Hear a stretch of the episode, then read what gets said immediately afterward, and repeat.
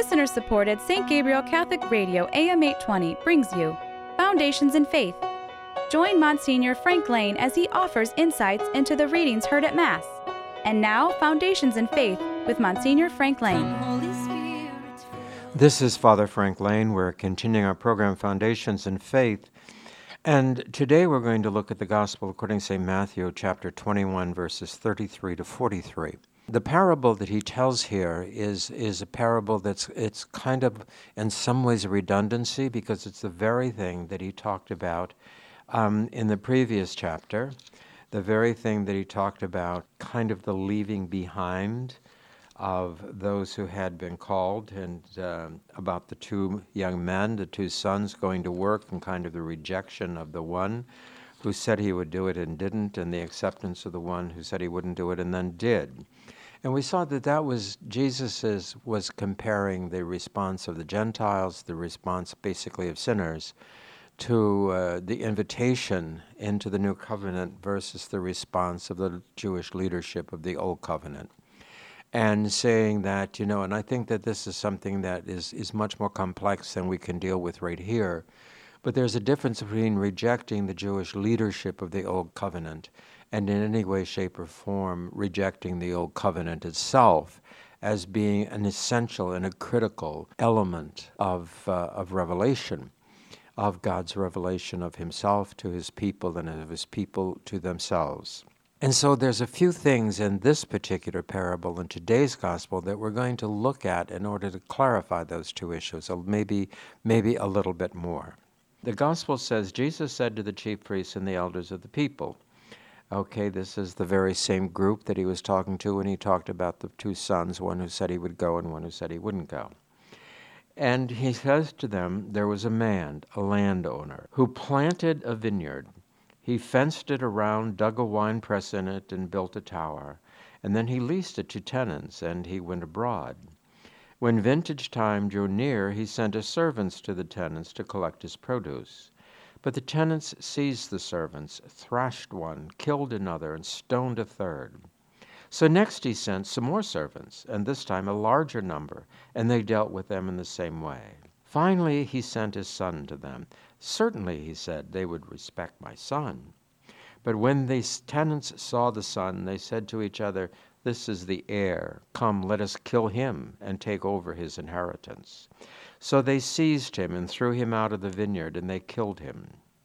Now, when the owner of the vineyard comes, what will he do to those tenants? And they answered, Well, he will bring those wretches to a wretched end and lease the vineyard to other tenants who will deliver the produce to him when the season arrives. And Jesus said to them, Have you never read in the Scriptures? It was the stone rejected by the builders that became the cornerstone. This was the Lord's doing, and it is wondrous to see. I tell you then that the kingdom of God will be taken from you and given to a people who will produce its fruit. All right, that's the whole gospel. One of the interesting things is, and here maybe just a short discussion about the role that the Old Testament plays in our life of faith, our life of revelation. And there was a tendency, and certainly it was a radical tendency in, uh, in the 16th century during the fracturing of Christianity, when the Old Testament was kind of jettisoned as being, you know, not really very valuable. That's been a temptation all the way along. It was a temptation that took place certainly with the Gnostic heresies of the first couple centuries when they actually saw the God of the Old Testament as an evil God and the God of the, of the material world and the God of the New Testament as a good God and uh, the God of the spiritual world. Well, that obviously has nothing to do with revelation and has nothing to do with Scripture itself. And, and I think that this kind of ends up being kind of a constant throughout history, even into the contemporary world when uh, Pope Benedict XVI um, said that uh, the real hermeneutical tool, the real interpretive tool of the Old Testament is Jesus Christ. He was accused of, of being anti Semitic, um, which means that it's that in the mind of the accusers, that there is no relationship between the Old Testament and the New Testament. And such, of course, is totally contrary to revelation itself and totally contrary to the tradition of the faith. And so, if we want to see something, this is interesting, if we want to see something about the relevance of the Old Testament to the New Testament, and how, in fact, those are, those are complementary realities, um, let's listen to uh, Isaiah 5 1 through 7, the ancient prophecy. Let me sing a song to my friend, the song of his love for his vineyard. My friend had a vineyard on a fertile hill. He dug the soil, cleared it of stones planted choice vines on it. In the middle, he built a tower. He dug a press there, too. He expected it to yield grapes, but sour grapes were all it gave. And now, inhabitants of Jerusalem and men of Judah, I ask you to judge between my vineyard and me. What could I have done more for my vineyard than I have not that I have done? I expected it yield of grapes. Why did it yield sour grapes instead? Very well, I tell you, what I am going to do to my vineyard, I will take away its hedges for it to be grazed on, and knock down its wall for it to be trampled on, and so forth. So here we have the very parable that Jesus is telling in this 21st chapter of Matthew's Gospel is as close as you can get without being verbatim to the very prophecies of Isaiah, back in the early days of Isaiah in the fifth chapter, the verses 1 through 7 of his prophecies. So that can we say that somehow or other Jesus jettisoned the Old Testament? Can we say that Jesus did not use the Old Testament to bring to a greater depth of understanding what he was talking? We cannot say that. And as a matter of fact, when he was on the road to Emmaus when the disciples and they were lamenting that Jesus had died, they were saying, Well, we had hoped all this, but none of this came to be. And he said to them, How foolish you are. And then on the road, he told them everything in the Old Testament that referred to himself. So if Benedict, if Pope Benedict was anti Semitic in saying that, well, then so is Jesus anti Semitic in saying that. And uh, those who challenge on that kind of ground should actually go back to the library and start over again. But is this is this not does this not sound very similar to the parable of the two sons? One said yes and didn't do it. One said no and did it. Is that not exactly what this parable is about as well? But there is a difference in the New Testament parable. And it's that difference that we're going to look at. We do understand that the leadership of the Old Covenant is going to pass away. And that, as a matter of fact, if we look into modern Judaism, it has passed away. Gone is the Sanhedrin, gone are the high priests, gone are the Sadducees and the Pharisees, and so forth the leadership of the Old Testament covenant is, is, is passed away. Now, does this mean that somehow or other modern Judaism in all of its multiple forms, somehow or other, are essential to Christian belief? A debate, a discussion. Um, certainly, insofar as they have moved beyond the prophetic tradition, we would not say that to be so insofar as they adhere to the prophetic tradition, then we would say that it is so. And so we have, therefore, a, a, mitigated understanding of the role that the Old Covenant plays in Christianity. But certainly in Scripture, look how clear that was, both of them talking about the same thing how they built a hedge and how they built a, and to protect, because the hedge around the vineyards were stone fences to keep wild animals from coming in and grazing on the vineyards. It also resisted some of the flash floods and so forth that came with the spring rains. It was a necessary thing to sustain the integrity of, of the vineyard. So they're saying here he dug a wine press in it, he planted a vineyard, built a fence, and so forth. Um, it's the same kind of imagery of how you preserve a vineyard that Jesus is talking about, that Isaiah was talking about in the fifth chapter. But then there's, a, there's something a little bit different. And in the New Testament, we find, but the tenants seized the servants who came to reap the harvest. They thrashed one of them, killed another, stoned a third. Who are these servants? Well, very obviously, the servants are the prophets. For Jesus, the Lord, has sent the prophets into Israel to bring Israel back to fidelity to the covenant and the prophets have come upon unsightly ends over and over again.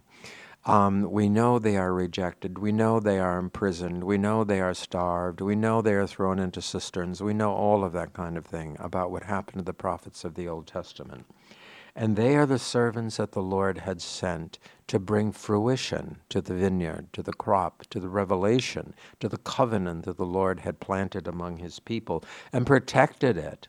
But then he said, so once they had done that to the prophets, and we know we have waves of prophets coming, and uh, so he sent more prophets because they, and thinking, well, surely now this time they would have learned their lesson. But he sent even more. But it says in the gospel that they dealt with them in the same way. Now, here is where there's a radical break with the prophecies of Isaiah, because Jesus then said, finally, he sent his son to them. And there can be a lot of arguments about this particular line in this parable. And there are those scripture scholars who say, well, obviously that's added back into there in, by the post resurrection early Christian Palestinian community. However, there is an integrity to the whole story that makes it belong there. And, uh, and so most of the rarely responsible scholars will say, yes, it is an integral part. Jesus had in mind what was going to happen to him, and he certainly had very clearly in his mind that he was the son of the landowner, he was the son of God. The landowner said, They will respect my son, certainly. But when the tenants saw the son, they said to each other, This is the heir. Let us kill him and take over the inheritance. This is a ringing condemnation of the chief priests and the elders of Jerusalem. For they are the ones. What was the famous line of Caiaphas the high priest? It's good for one man to die for the brother, for the others, for the brethren so that yes let us take him and get rid of him. Let us let us execute him. Remember the argument with pilate and pilate said he hasn't done anything wrong and they said yeah but if you don't kill him you know then we will tell caesar that you're supporting insurrection and so forth. And so uh, pilate being a, a, a political creature said, Well, I'm not going to get them all riled up. And the Caiaphas says, That's fine, because, you know, to kill one person for the sake of the others, that's all right. You go ahead and do that, and you'll have peace. Which, of course, was absurd. But it seemed like what he said was reasonable at the time. And so, what did they do when he sent his son? What happens to those who had expected the Messiah, who had been given and trusted with a covenant? What happens when the Messiah comes? They reject him. And interestingly enough, they said, Let us take him over his inheritance. So they seized him and threw him out of the vineyard and killed him.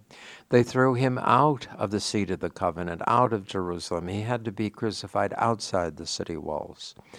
And so Jesus is making very clear reference to his rejection by the chief priests and the elders, very clear reference to his execution, and very clear reference to the fact that he is taken outside the seat of the covenant in order in order for this horrendous injustice to take place. Then Jesus goes on to say, so this is what's going to happen. Notice here, if this were a post resurrection story, there would have been some kind of hint of the resurrection, but there is none.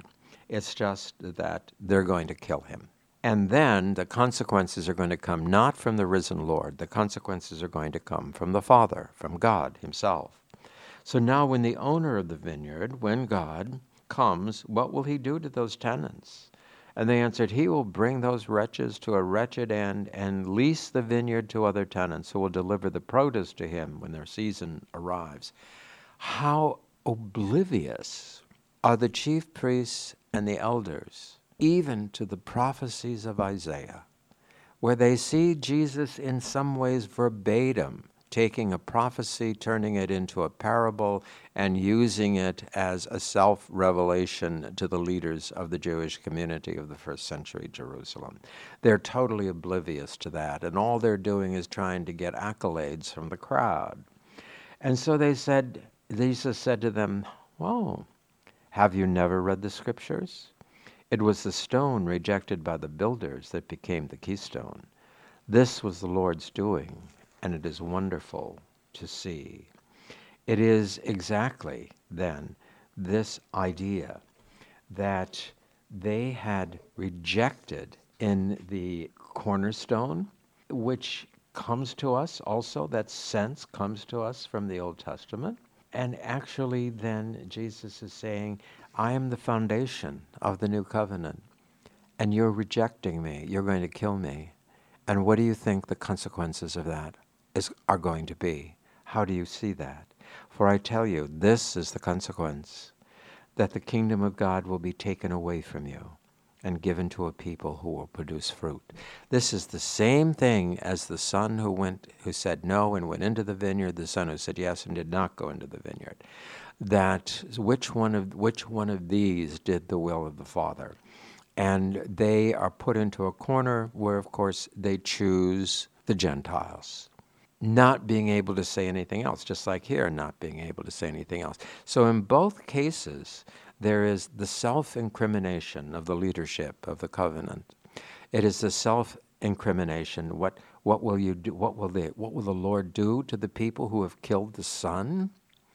Uh, the one who came to claim his rightful heritage, his rightful inheritance, which were the people of the old covenant. What will happen to those who killed him instead of letting him do that? Why, then, even the chief priests and the scribes, because of the crowd, have to say, well, he'll bring those rich wretches to a wretched end and lease the vineyard to other tenants who will deliver the produce to him when the season arrives. And Jesus said, fine. Now, remember, it was the stone rejected by the builders that became the cornerstone. This was the Lord's doing, and it was wonderful to see. There we are. It's so clear. And yet, they refuse to see it.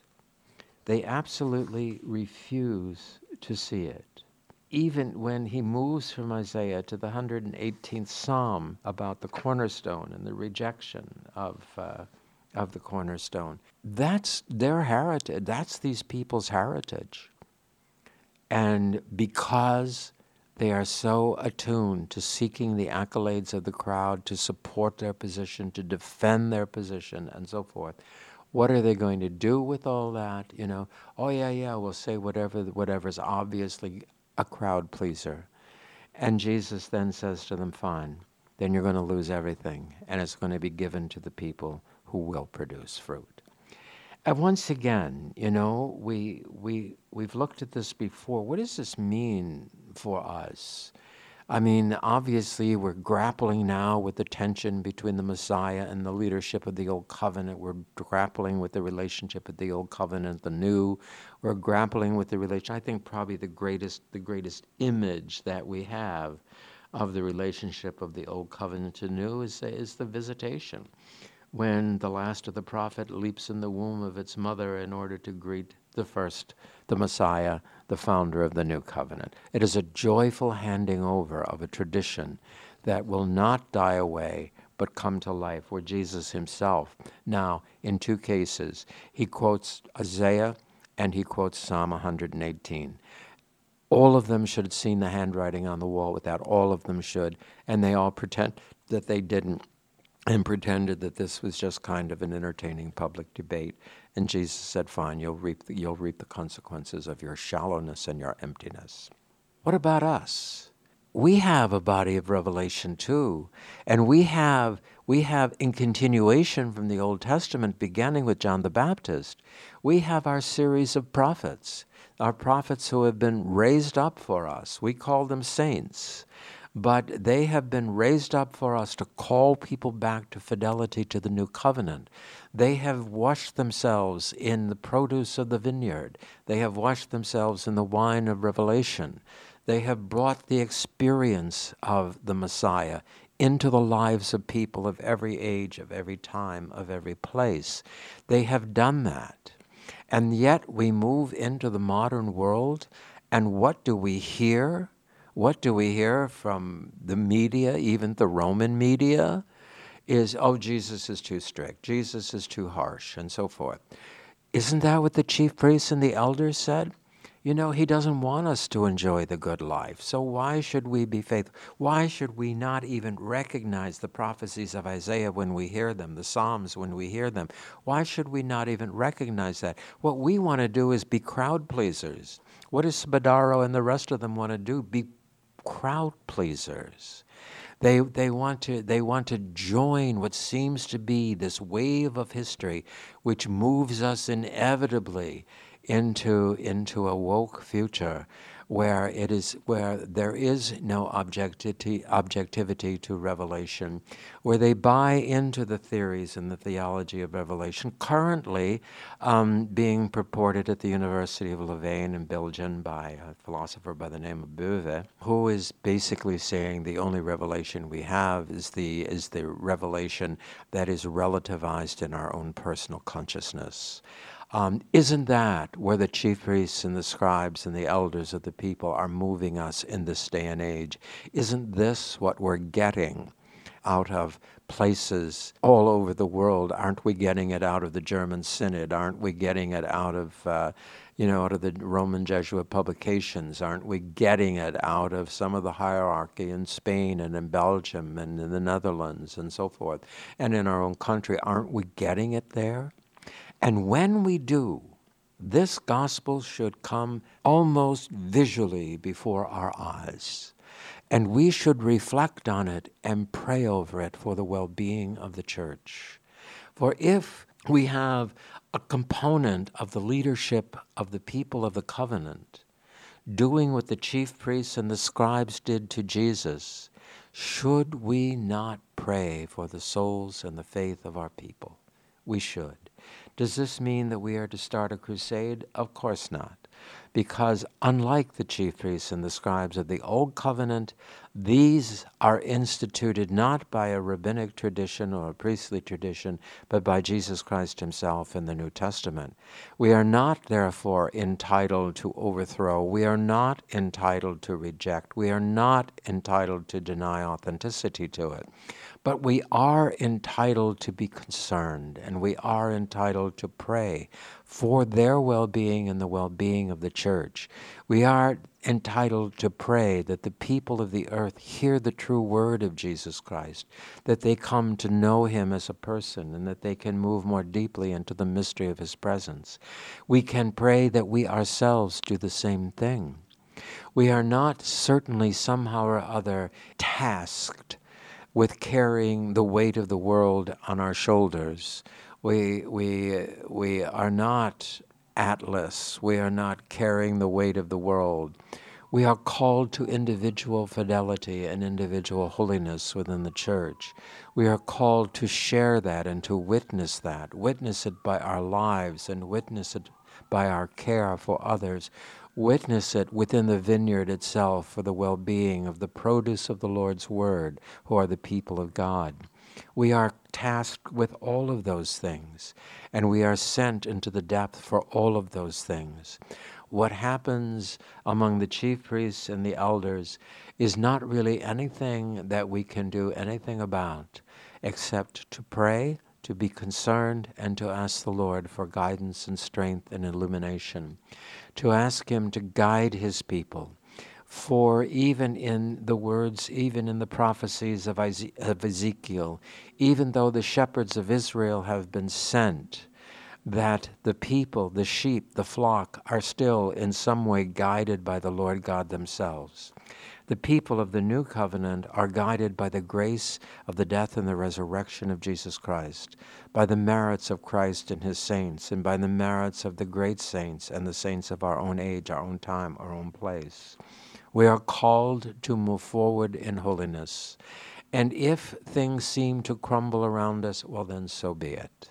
This is not our world to control. This is not our world to determine how God is going to run it. We have no idea what the Lord uses human sinfulness for. We have no idea how the, year, how the Lord uses the merits of holy lives for the good of others. This is the realm of the divine that we're struggling with. We can only deal with what the divine infuses into our human hearts through grace, through the love of God and Christ for us. So let us live our faith. Let us live it to the, in the depth of our hearts and to, the, and to the extent of our whole being.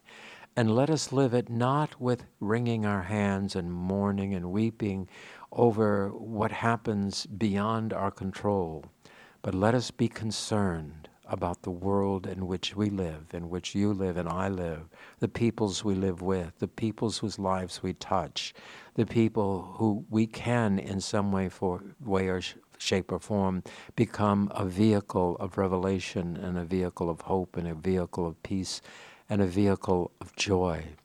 Let us be a people who enjoys their lives and let us be a people who shares the enjoyment of that life with others and let much of our enjoyment come from the deep and abiding sense that the Lord has given us and has died for us and risen from the dead that we might be saved. And let us live in confidence and trust that if we hear Him, if we follow Him, that we may believe in the depths of our hearts that He will save us and save those who are members of our families, our friends, and so forth. Save the people who will believe and follow the Lord Jesus Christ in their lives. Foundations in Faith is a production of listener supported St. Gabriel Catholic Radio AM 820. Archives of Foundations in Faith are available at stgabrielradio.com.